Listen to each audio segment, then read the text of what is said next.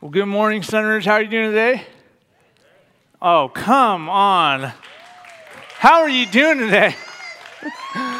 Oh, all right. There you go. Well, my name is Jed. It is an absolute privilege and honor to get to serve as one of our pastors on staff. And as Becky said earlier, if you are joining us on our new platform, Church Online, we are so glad that you are here. And unlike the last several months where I'm going to be intently staring at that screen across this odd chasm of space, my friends, if you're out there, unfortunately, I'm going to disregard you a little bit with my eye contact because this Sunday we have some live people in the house.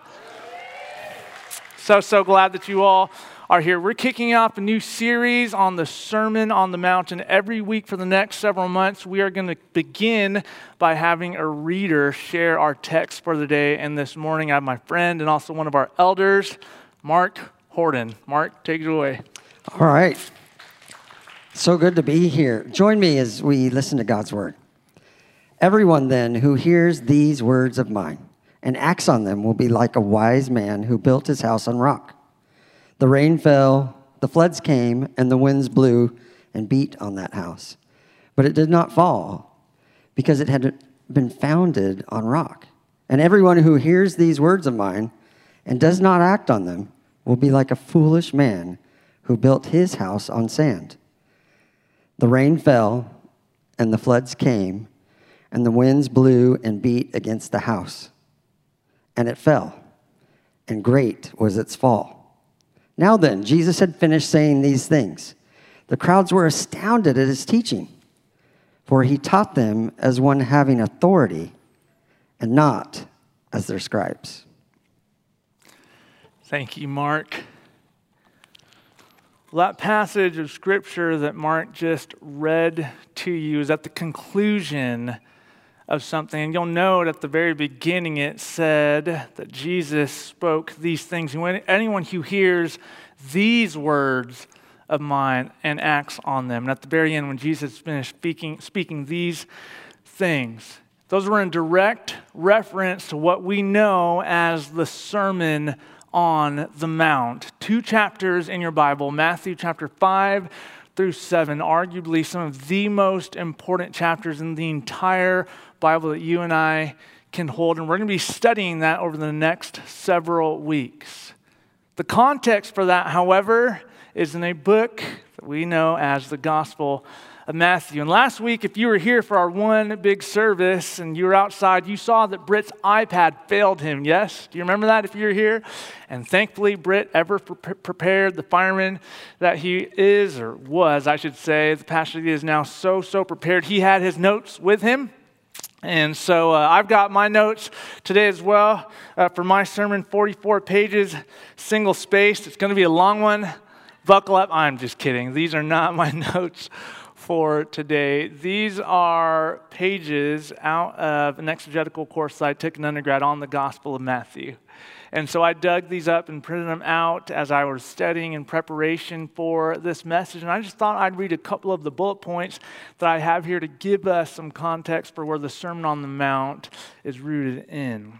Now, one of the first bullet points I have here, bullet point number four Matthew is interested in lifelong discipleship. And then parenthetically, I wrote emphasis on the teaching. Matthew is the gospel placed first in our canon has numerous similarities to Psalms, right? And so there's this whole bit where there's the structure of Psalms here. There are five books and partitions to Psalms. We studied that last summer, and so my professor wanted to explain that the five teaching discourses in Matthew can parallel that as well. The Jewish themes in Matthew make it a good transition from the Old Testament to the New Testament. There are fulfillment of citation formulas, as they're called. There are 14 in Matthew, and these say these things happen to fulfill what was spoken by. Matthew is very big on tying Jesus to fulfilling Old Testament scripture. The author comes out of a very strong Jewish tradition. He is evidently writing to a Jewish audience who see Jesus as the fulfillment of Jewish scripture. And I can remember being, I was probably a sophomore in college, typing furiously as my professor, Dr. Matson, gave us gold upon gold for this gospel. So I thought, there's got to be so much here that I can use for my sermon. It's probably written already for me. So I skipped ahead, right? Found uh, this whole section on the Sermon on the Mount, the first major teaching discourse. The first point says Augustine was the first person to call it the Sermon on the Mount. Thomas Aquinas believed that it was a two level ethic. Luther's view, the sermon and its rigor showed the impossibility of God's demand. And then, at the, at the very end of this little paragraph, it says, Everyone then who hears these words of mine, in parentheses, I put the Sermon on the Mount and acts on them, will be like a wise man who built his house on rock. The contrast is in 726. The foolish man built his house on sand. I thought, great start. Got a little bit there, okay, straightforward. And I skipped to the end, Matthew chapter 7, where we started today, and there was like nothing there. There was one little reference to a passage in Ezekiel, and that was it. So I thought, well, that's not going to be helpful for us. But I've got another packet of papers here, and uh, ooh, it comes straight out of my Bible. and it's not coincidental. I don't think I've had this Bible since I was in college, and there's a reason why this part has fallen apart. Because for the last 12 or 13 years, every year for a certain chunk of time, I'm here with these words. And so it's fallen off. It, this is page 1674 in my Bible, and there's chapter 5 right there. And then over the next seven pages, I've got the Sermon on the Mount. See, here's what's plain about the, these words and these things that Jesus is talking about them. They are in reference to the Sermon on the Mount. We ought to hear Jesus' words, these two chapters, there are a lot of other things that he says, but we ought to hear these words. He wants these particular words to be paid attention to, and he wants us to act on them. Again, Mark read from chapter 7. Everyone then who hears these words of mine and acts on them will be like a wise man who built his house on rock. The rain fell, the floods came, the winds blew and beat on that house, but it did not fall because it had been founded on rock. When I was a kid, I grew up in a small church in San Diego, First Christian Church of National City, and I can remember being in our little elementary school building that was across the street from the sanctuary. And every Sunday at 9 o'clock, we would have something called Sunday school. Does anyone remember going to Sunday school growing up? Yep, back in the olden days. And Sunday school was a place where we would hear stories, and sometimes we would sing songs. And one of them was about this particular passage of Scripture. You remember that? The wise man built his house upon the rock. Yeah? So I YouTubed that this past week to, to refamiliarize it for myself. And so we have that. If you just stand, we're going to sing this together. Go ahead and stand up. I, I'm totally kidding. Some of you guys are like, okay, so he got us with this and then a song. What is going on today? Worst sermon ever. Well, that's not the sermon, and we're not singing the song, so relax. The thing is, if what's plain to us is that Jesus is saying, do these words, act on them, where else, where else do we go? What else is there for us? I mean, that's really, really important, yes.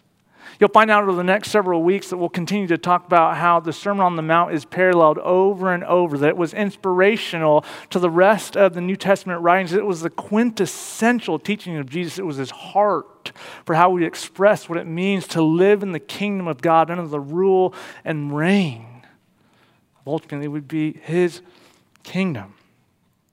And in James, a letter that we have later on, his brother, we see a very clear instance where Jesus' words are paralleled. In chapter 1, it says, But be doers of the word and not merely hearers who deceive themselves. For if anyone are hearers of the word and not doers, they're like those who look at themselves in a mirror. For they look at themselves and, on going away, immediately forget what they were like.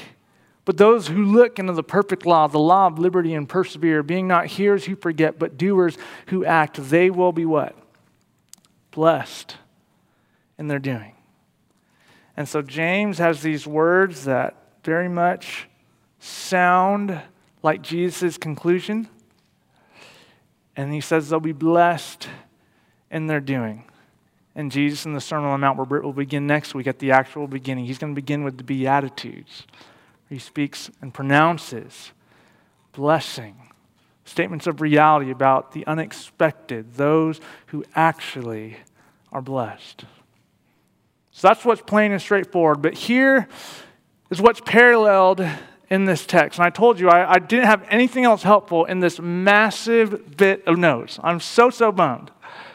But the one thing that was cited was Ezekiel chapter 13, verse 8 through 16. I remember my professor briefly sharing about a scene in Ezekiel that mimicked and showed what Jesus is then teaching about. So in Ezekiel chapter 13, it writes this Ezekiel, the exiled priest, prophet, writes about the false prophets because they have misled my people, saying peace when there is no peace. And because when the people build a wall, these prophets smear whitewash on it. Say to those who smear whitewash on it that it shall fall. There will be a deluge of rain. Great hailstones will fall, and a stormy wind will break out. When the wall falls, will it not be said to you, Where is the whitewash you smeared on it? Perhaps you've heard Jesus speaking against the Pharisees and saying they're like whitewashed tombs. Right? There's this beautiful appearance on the outside, but there's all this filth on the inside. And the, the, idea of whitewash is that there would be this material that was chosen to erect walls that wasn't the strongest of materials. It would need to be tended to yearly. It wasn't great construction material, but in order to have it have the appearance of being good, they would smear this plaster on it, this whitewash on it, so that at face value it would look really, really sound.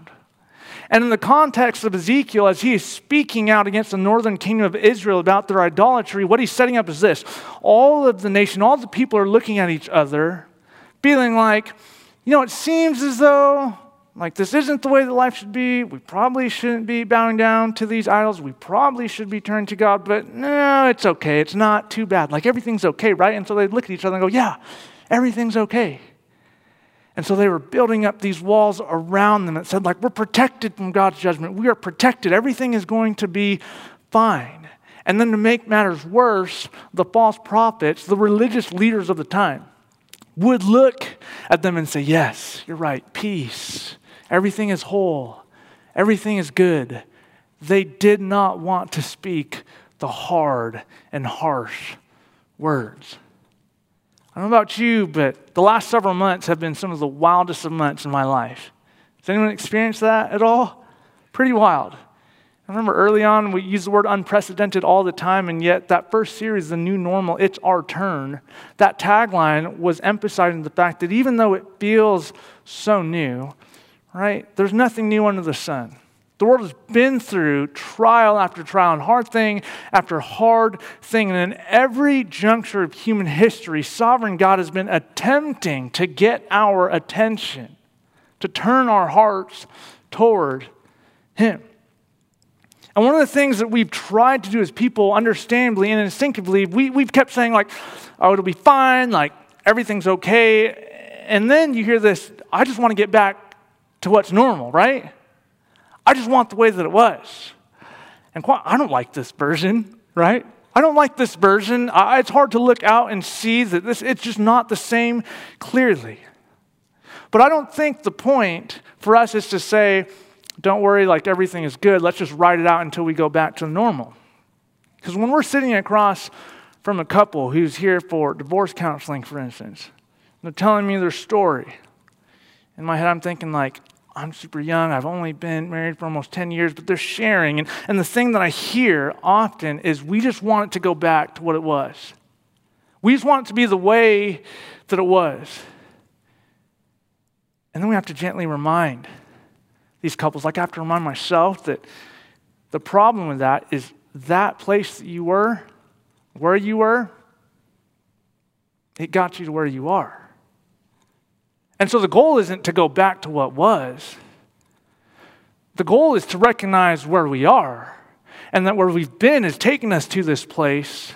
And there's an opportunity for us to see there's a better path forward, yes? There's something different for us.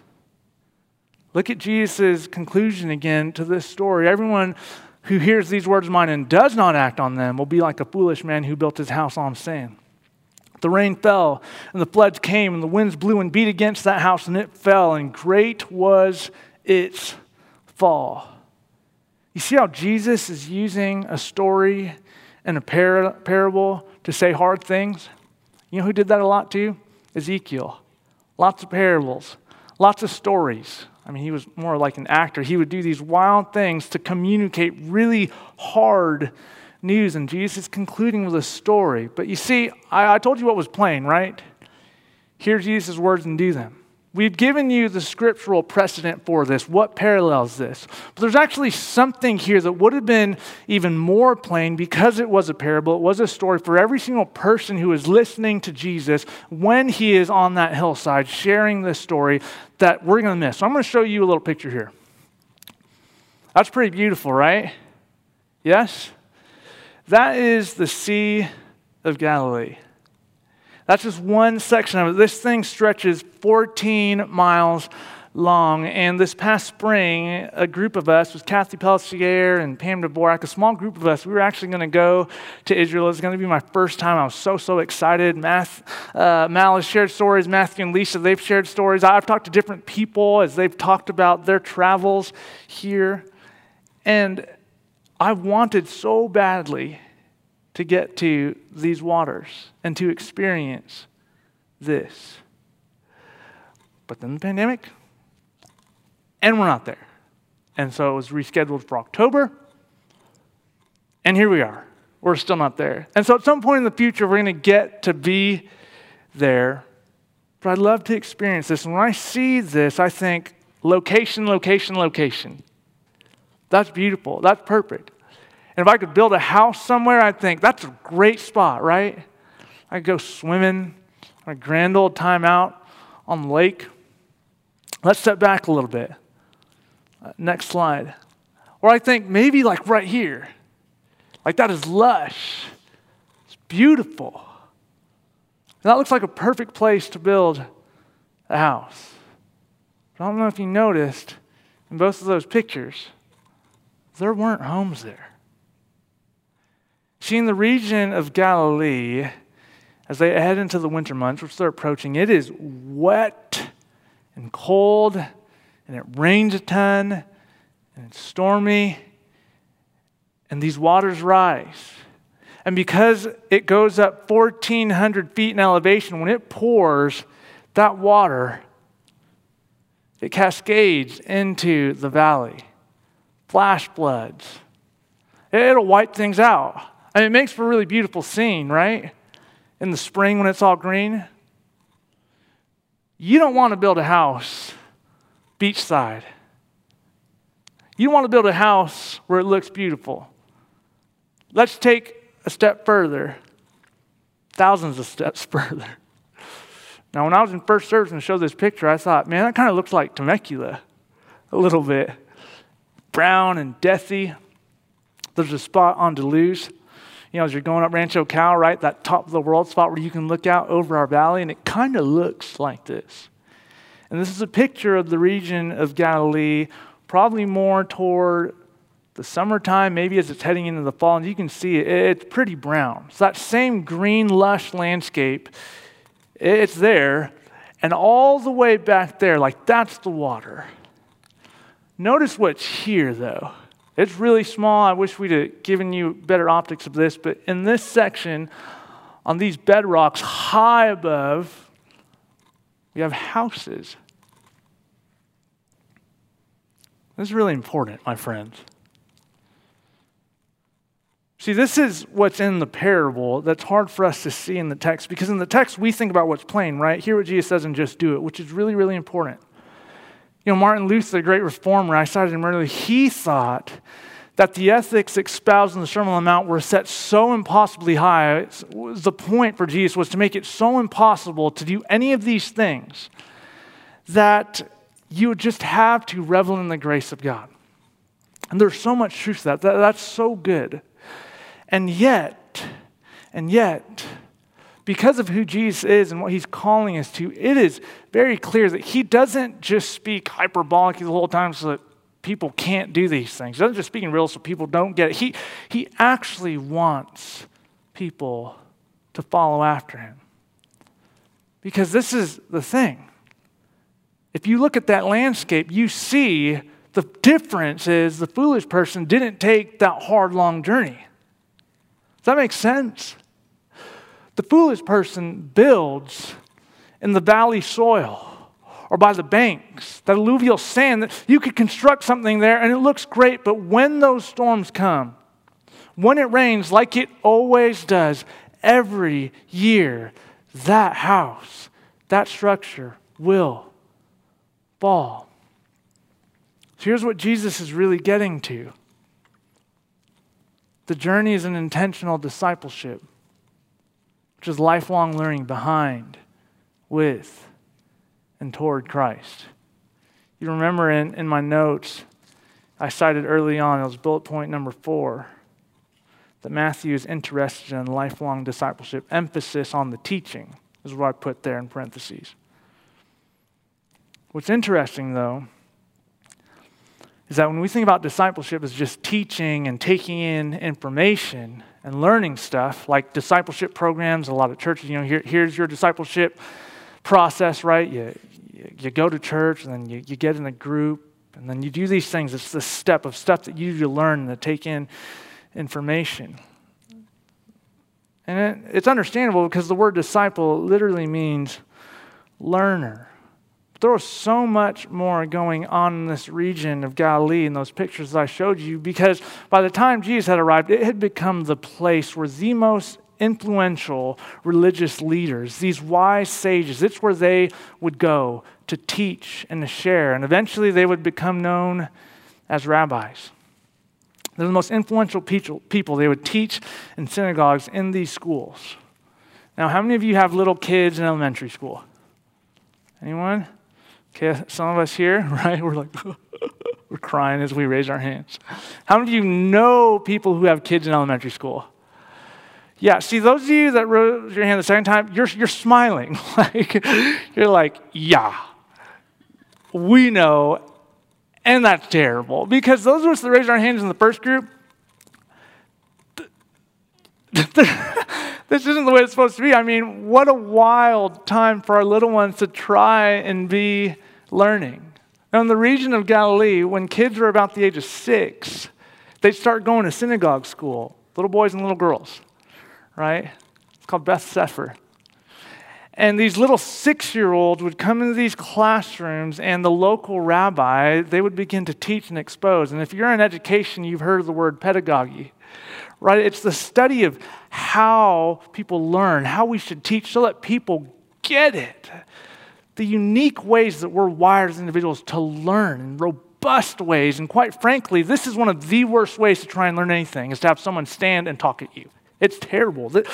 You're going to retain so little of what I say. And so the best of these rabbis, they take these little six year olds and they give them maybe these little wood pallets and take honey and drizzle them all over. These six year olds with their tactile hands start playing with that sticky stuff and they're smelling it and you know, putting it up to their nose and, and licking it. And the rabbi would say out of Psalm 119, May his words be like honey on your mouth or honey on your lips. They're trying to reinforce at the youngest of ages that the Word of God was everything. Their Hebrew scriptures, the Tanakh.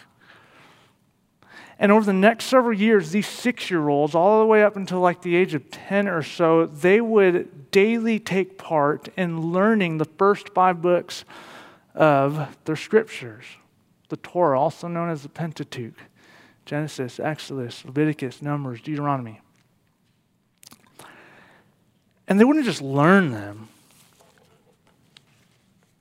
they, oh man, how far would I have to go to do this? You see this chunk of my Bible? There's a reason why it's not falling out, my friends. There's a reason it's not falling out. And I've read this thing cover to cover multiple times, but there's a reason why it's not falling out. But you know what? Those little kids, by the time they were done, with Beth Sefer, the brightest would have almost all of this, if not all of it, memorized. You guys, what in the world? Isn't that crazy? Memorized, taken to heart. And at that juncture, the majority of them would stop their schooling, but the best and the brightest of at that point then, just the little boys, they would continue forward. And then they would be involved in their type of schooling called Beth Midrash. And at that point, those kids were supposed to be introduced to the rest of the Tanakh, the Nevi'im, so the writings of the prophets like Jeremiah and Ezekiel and Isaiah, and then the Ketuvim, the other writings like Ruth and Esther. And by the end of that schooling point, those teenagers would have the majority, if not all of that memorized. Okay, is anyone else not impressed? You guys are like looking at me like that's no big deal. Ah, that's no big deal. Like I did that. That is wild. That is insane. That is so so insane. All of those kids that are made to that point, they were the best in their brightest. They were the ones that were trying to get into that Ivy League school of becoming a Talmid, the Hebrew word for disciple. And as a Talmid, as a disciple, you would hopefully get selected. And so you would ask a rabbi, you would say, May I follow you? And the rabbi, the wise sage, would look at this teenage boy and start grilling this kid, asking all these questions, asking this kid to recite scripture, all these things. And maybe they'd give the child an opportunity to, to follow behind them for a little bit to do life with them because the goal of the rabbi was to find disciples who would want to become just like him. Disciples who would take his teaching called yoke, that thing, that big wooden thing that's put across oxen that trudges along ground, and that they would then have their own disciples and they would pass that on. So it's fascinating when Jesus says, My yoke is easy and my burden is light, right? He's actually talking about his teaching, his way of life and being and living and doing. Most of those teenage boys who asked a rabbi if they could become a disciple were eventually said, You know what? You've come really, really far.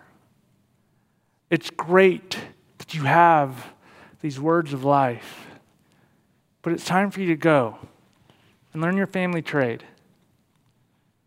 Go be a carpenter. Go, go work in the fields.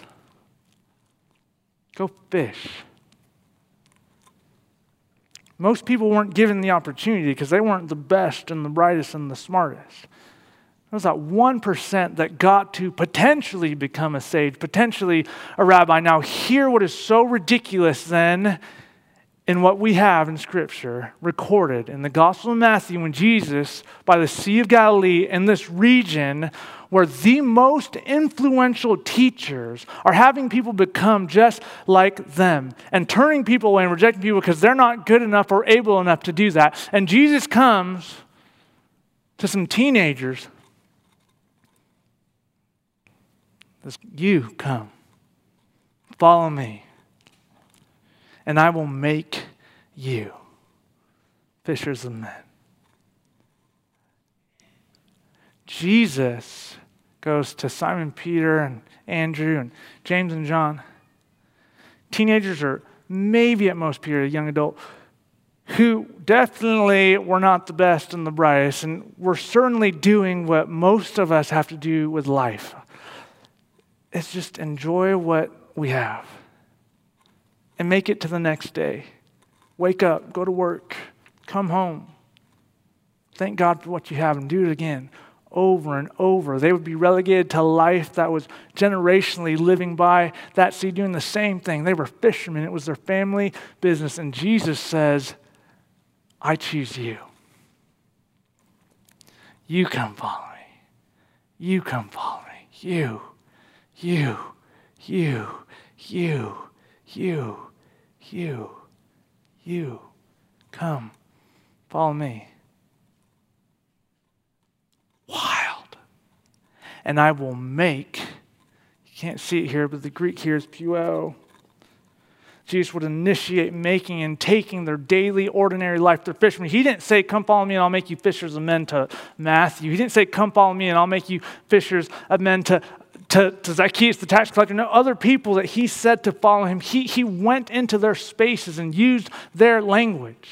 And so these fishermen, he takes their livelihood and their life and he transforms. And he says, I will make you. And what's fascinating about the end of the Sermon on the Mount, when Jesus says, Everyone then who hears these words of mine and acts on them will be like a wise man who built his house on rock, that same word is used there because it's communicating something really, really important, something that we cannot forget. What we cannot forget is Jesus is always going to be the one who takes the initiative to say, Come, follow me. And then you and I have a choice. You I have a choice. Start walking with Him and traveling with Him and living with Him and looking to become like Him. And what's scary for us, of course, is we think about the rains coming, we think about the house falling. We go, How many times is my house going to fall apart? How many times are things going to go into ruins? How many times? And yet, when we remember that to build on his teaching, his foundation, to construct his house is less about just the act of building, but the act of traveling to going up from the banks, up through the valleys, and up to the mountain to find yourself there with Him, seeing where you've traveled. Doesn't it give you and I a greater sense that it's not just about us figuring it out and getting it done right away, right now, right? Just constructing that house real quick, just memorizing Matthew 5 through 7 and making sure we just, we just get that down perfectly this journey that we're on. So I have a question for you. If you could see the end, how would it affect today? We saw the end of this sermon. What about the end of your life? That sounds super dramatic, I know, but what about the last time you inhale and you exhale? Wherever that's going to be, however it's going to be, with whomever, if any, are there. What would happen if, if you could see that? Would it change anything about the journey that you're on and who you're attempting to become? Would it change any of the smallest of decisions? I think it would give us a different level of intentionality. And I know I need that reminder all the time because, quite frankly, it's really easy for me to say, like, okay, I'm, I'm doing all right. I'm doing all right. But that's not the point. It's not about me just being all right. The, the question is, am I traveling? Am I walking? Does it feel like a struggle? Because if it feels like a struggle, there's, there's going to be stuff that I'm saying, like, Lord, keep changing me, keep transforming me, keep refining me. This past Friday, I, I had the opportunity to go out to Yorba Linda, to Orange County. You, have heard before how, how fondly I reminisce on, on that place. I love uh, that area of Southern California, so I feel like that, that's where I cut my teeth. It was in the ministry at Friends Church in Yorba Linda. And, and one of my great friends and mentors, Jay Hewitt, and his wife Natalie, they, they were huge for me and Mel. Natalie was my English professor, and she's the one who said, Hey, honey, to Jay, there's this kid in my English class, and like, I think you need to hire him. And so Jay and I started hanging out, and uh, I had one more year as an RA, so we waited a year, and then he brought me on the intern, and then eventually take an associate position. And the goal was to go with him to, to be the worship pastor at, at Orange his church plant out there. Uh, but I decided that instead I would come out here. And so uh, Jay and I had a little friction at that time, and yet, yet we worked through that stuff, and we kept this sound relationship because he's, he's recognized. I mean, we have been so blessed in taking that leap of faith and risking it to come out here to, to Sunrise Community Church where we would get to be a part of helping people, and we ourselves would find and follow Jesus. And Jay, he has come and he's spoken here from this stage. And I don't know if you remember his story, if you got the chance to hear him, but Jay was diagnosed not too long ago with a terminal brain cancer, really rare cancer. And at that point in time, the prognosis that the doctors gave him was that there's no one in the world with this rare form who has lived beyond 10 years. And so he was given a 10 year timeline. I mean, what do you do? When even though you don't know it could happen before then, you could outlive that, but what do you do when someone says, this is, this is probably where that's, that's going to end? Jay decided that one of the things that he would want to do is he would he'd want to train for a triathlon and eventually do the Ironman triathlon. Wild stuff, right? like it's like 140 miles collectively of activity after activity. I think the first bit's like a 2.4 mile swim, and then a 120 or so mile bike ride, and then uh, a marathon, 26 point something miles. I can't even fathom doing any part of that. like, no part. That's terrible. And yet, Jay decided that he would want to pour out his body to do this so that his little daughter, Hero, who is five years old, that she would see that with God all things are possible. And that she would have this memory of her father seeing this finish line and doing everything possible to make it there. And so this past Friday, we got to go and set up. We were there at 1 o'clock in the afternoon. Jay was in the middle of this stuff, and Mal and I and, and friends were setting up this big finish line. And he's a sponsored Ironman participant now, and so they're documenting this whole thing. He has a, a, crew that's following him because they want to have this documentary that Hero can watch when she's older. And so, the very last bit of his race, because it's a virtual run, he's going to be ending. The finish line is right outside of his house. And little Hero is going to be there waiting for him with Natalie. And there were a group of 15 of us, uh, Jay's, Jay's closest, who were set up all on that last big stretch before the final turn. And, and the image that I was supposed to have, and it, it got a little wild, uh, was that we were supposed to run single file behind him, six feet apart, and that we were going to cross this finish line staggered behind him as he was embracing and holding Hero and, and spending time in that. And I'll tell you, it was something else to be at the end of that block. I was the very last runner and see the police lights off in the distance in the dark and hear the crowd screaming. We had our phones out with the light and we were waving the light so he could see it through the dark. And he'd hear us screaming and cheering. And I remember screaming, Let's go, Jay, let's go. I said, That's my boy and he's rounding the corner, and we catch eyes, and he gives me one of these. And then all these people that aren't supposed to run start running behind him, and it's just this, this wild little image. But man, how powerful. See him cross that finish line. See, you could say the point is for him to just finish, but you do realize that it was the act of stepping over and over and swimming and pedaling over and over and over so that there would be a story to tell. The point isn't to be like, oh, I finished an Ironman. No, no, no, no. There's a whole journey, there's something that is happening.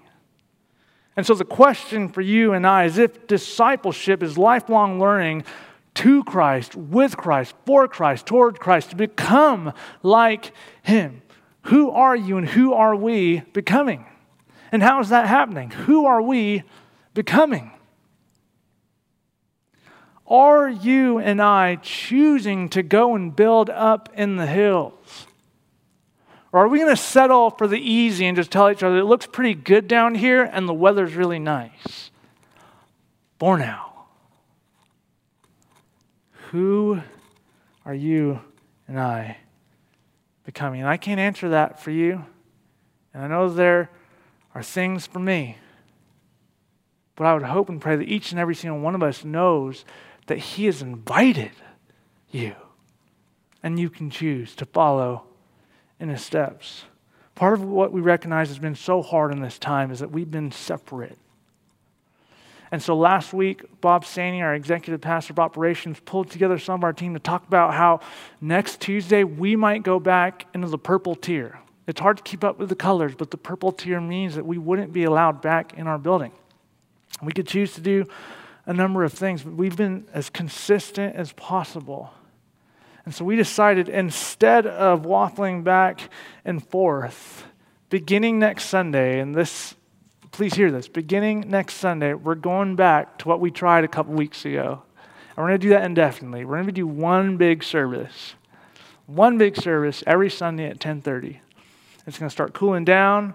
We're going to start investing some resources into that to hopefully weatherproofing some of our, our system to, to finding shade for us, to shield us from the sun and the other elements. And our hope is that in us choosing to work hard to do that, our church family, we would remember that the reason why we gather isn't so that we can say, no one can stop us. No, no, no, no, no. It's not to puff our chest toward anyone. The reason why we gather, right? Hebrews chapter 10 says, Do not neglect meeting together as some as in the habit are doing. Rather, encourage each other all the more as you see the day approaching. In other words, there's this direction, right? Sorry, the author of Hebrews uses that racing imagery. There's something that we're moving toward, and we will not make it there. We won't. We won't make it there unless we encourage one another. You see, the goal of a disciple isn't to say, hey, you be my disciple. That's why I'm not for discipleship and me saying I disciple anyone. I don't disciple anybody. I don't disciple anybody because that would imply that I'm trying to make them like me, and I do not want people to be like me. Trust me. I am a disciple, and we are disciples together, and we are walking and journeying and struggling and running. We are trying to fix our eyes on Jesus, the author and perfecter of our faith, because He started it. He's going to finish it. But He's not going to just let us do whatever we want. He's calling us toward Him, and we can choose then. How are we going to do that? So let's be that church family. Let's be together. Let's encourage each other. Let's inspire one another. And let's get out of ourselves and recognize that if Jesus has called us, if He says, You come follow me, there's a whole valley here there's a whole valley here that could metaphorically settle for living, living in this valley, for not taking the hard route, for not going up. And you and I have the opportunity to say, I don't have the answers. I don't have the perfect way. I'm not a perfect person. But Jesus, He's changing me. He can change you. So here's your last question. What words of Jesus are and will be a daily invitation to choose differently, a different way, here and now. I'm going to invite the team up. The reason why I pose that question is because I'm convinced that for every single one of us over the next several weeks, as we study through the Sermon on the Mount, we have a choice. We have a choice to hear as Jesus is calling us, to hear as He is inviting us, or to say, oh, like I'm, I'm good right here. So listen carefully and attune yourself to words and invitations that go against what you're inclined to do and are difficult because when you, at the very least, let those words enter into you, you're heading in this direction. Can we do that, church family? Can we do that? Can we commit to not just coming so that someone can talk at us, right? Because that's not the way that we're supposed to learn. Britt and I, and Danny, and Lisa, and whomever comes across it, whoever has been here before, as we speak, we're, that's not, it's so much more. Can we come together and encourage one another to listen to his words so that we can go up that mountain and build, our life on Him. Let's pray.